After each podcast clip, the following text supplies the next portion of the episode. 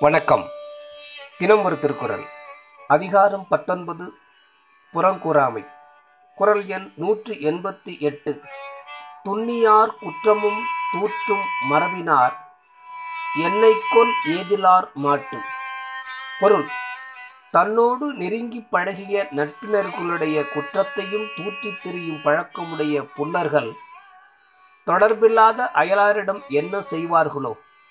அதை நினைக்கவும் முடியாதே அவ்வளவு கொடுமை செய்வர் என்பதாம். விளக்கம். குற்றம் பார்க்கில் சுற்றமில்லை என்பது பழமொழி. நண்பர்களிடம் குற்றம் கண்டால் எதிரில் கூறி பிறரிடம் கூறாமையே நண்பன் கடமை. ஆனால் புறம் கூறும் பொல்லாதவன் சுற்றத்தார் குற்றத்தையும் நண்பன் குற்றத்தையுமே தூற்றி திரிவான் என்றால் அயலாரிடம் குற்றம் கண்டால் என்ன செய்வானோ என்று அஞ்சுகிறார். அவ்வளவு கொடியது புறம் கூறல் என்பதாம். நன்றி.